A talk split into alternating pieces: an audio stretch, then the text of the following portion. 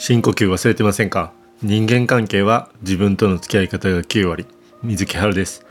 この番組ではカウンセリング歴10年相談件数1000件の僕があなたからいただいた質問相談に Q&A 形式でお答えさせていただきます。今回のテーマは怒りっぽい自分を変えていく方法です。いただいた質問はこちらです。ついイライラしてしまいます、えー、つい怒ってしまう自分を変えていくにはどうしたらよいでしょうかという質問です。まあ、この相談内容ですね。やっぱりまあついっていうのがポイントなんですよね。うん、ついそうなってしまう。だからまあ意識的にですねやってはないんだけどもなんかそうなっちゃうなっていうのはやっぱポイントだと思うんですね。感情っていうですねまあ喜怒哀楽とかいう言葉ありますよね。だからそこにも「ド」って入ってるように、まあ、人間らしいんですけどえーと、いつも怒ってしまうとかねいつもイライラしちゃうとかその頻度が高いとやっぱりしんどいと思うんですよ。まあ、これまでのですね僕のカウンセリング経験からこの怒りっぽい自分をですね変えて、えー、少しでもこう楽になっていただく方法をですねシェアしていけたらと思います。ポイントが3つありまして、えー、1つ目自分のパターンを理解する2つ目のポイントです次に同じ状況になったら取る行動をあらかじめ準備しておく。で最後3つ目です。習慣が無意識を作る。この3つについて説明していきます。で1つ目ですね。自分のパターンを理解する。これはどういう状況になったら自分はイライラするのかっていうのをですねあらかじめ理解しておくとやっぱり強いんですね。例えば機械的な扱いですね。あもういいからお前それやっとけよみたいなね。あの言い方ってありますよねこういう言い方をされると自分ってイライラするんだなとかねこういう扱われ方をされるとですね、えー、自分はイライラしてしまうんだなっていうふうにですね、まあ、こういう自分のパターンを理解しておくっていうのがすごく大事なんですよ。ということでまずですね、えーと、人のどういう言動や行動にイライラするのかっていうのを捉えておきましょう。そして2つ目です。次に同じ状況になったら取る行動をあらかじめ準備しておく。さっきの1つ目のポイントでですねこういう状況になったら自分はイライラしてしまうんだなっていうのを捉えておくと。ここがですね言語化というかもう自分の中で整理されてたらあ来たってなるじゃないですか。次やってきた時にあこの状況次来た来た来たってなるじゃないですか。やってきたなと。そしたら自分がまたイライラなりやすいんじゃないかっていうふうにですね、えー、客観的に自分を捉えることができるんですよ。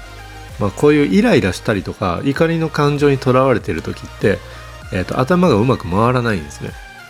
だからですねその時にああどうしようこの状況来たどうしようって考えてもですね遅いんですよ。だからですね例えば、えーとその状況になったら深呼吸をするっていうのを用意しとくといいんですよ。例えばですけどね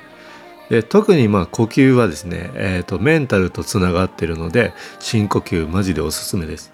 で僕この配信で最初に、えーと「深呼吸してますか?」って言いましたよね。だから深呼吸とか呼吸とかっていうのは無意識でやってますよね。うん。だから呼吸って浅くなってても気づきにくいんですよ。それ怒ってる時とかって特に浅くなりやすいんですよね。うん、興奮してる状態とか。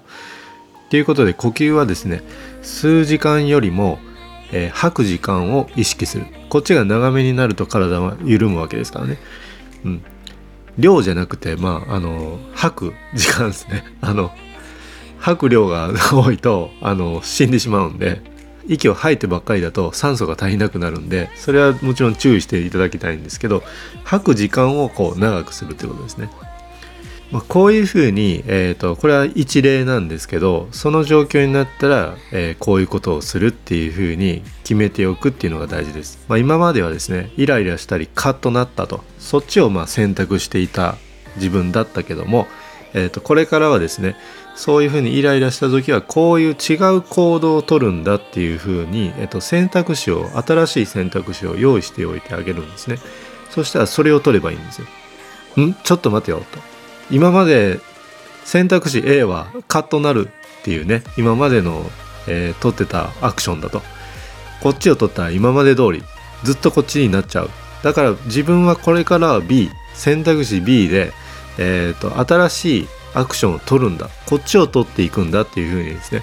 まあ、こっちを選ぶってことですね。それを踏まえてポイント3つ目です、えーと、習慣が無意識を作るです、え、イライラした時は深呼吸をするとかですね、えーと、他には、まあ、例えばあの相手の振る舞いから NG 例を学ぶですね、うん。まあ、イライラしてきているわけですから、えーとまあ、あんまりいい行動じゃないわけですね。人をイライラさせる行動をされてるわけなんで相手の行動っていうのはまああまり良くないかもしれないですね。だからそういうところからですね、え、こういうことやったら人はあの嫌な気持ちになるんだなとかね。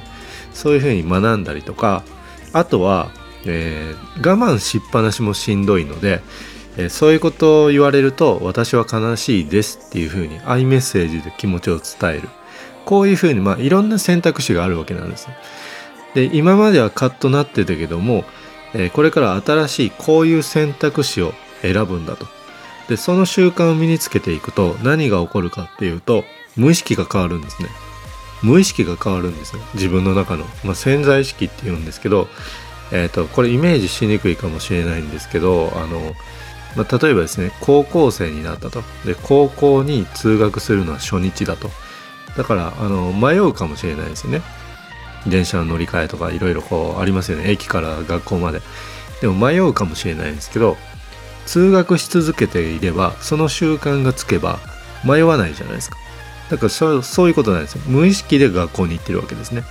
だから今意識向けてること以外っていうのは無意識でやってるわけです。あの姿勢とかね。さっき言ってた呼吸とか。だから習慣が大事なんです。でどういう習慣が大事なのかっていうとあなたがなりたい自分になるための習慣なんですね。だからあの怒りっぽい自分は卒業したいなということであれば相手の言葉や行動にカッとなる習慣をえ身につけるのをやめるってことなんですね。だからですね、まあ、そういう、えーと、なりたい自分になれる習慣を身につけていくっていうふうに考えたらあのその相手との関係性だけじゃなくてこれからの自分がどうなっていきたいのかっていうのを、えー、前向きに考えていけそうじゃないですか。だからそのもっとロングスパンで見てですね人生をロングスパンで見てえーと、自分はそういう風になっていきたいんだっていうことであれば、えー、この考え方の癖なので、えーと、3ヶ月以上6ヶ月ぐらいで、えー、続けていくと変わります。だからこれをあとはやるかやらないかなんですね。でそこはもちろん選んでいただけたらと思うんですけど、えーと、話としては、えー、まずまあ自分のパターンを理解してで次に同じ状況になったら取る行動をあらかじめ準備しておいてですねそしてそれを習慣にするそして無意識を変えていくんですねそしたらあの物事の捉え方も変わっていくのでなんかカッカカッカしなくなると思います。だからまあ環境がすごく大事なんですよ。環境が習慣を作りやすくなるのでそういう環境をですね、えー、手にしていただけたらと思います。え今回も相談いただきありがとうございました。この番組ではあなたからのお便り質問相談をお待ちしています。プロフィール欄のリンク先のインスタグラムの DM からメッセージをいただくと Q&A 形式でお答えさせていただいています。インスタグラムでもうまくいかない時の自分との付き合い方を配信しているのでチェックしてみてください。それでは今日も素敵な一日をお過ごしください。水木春でした。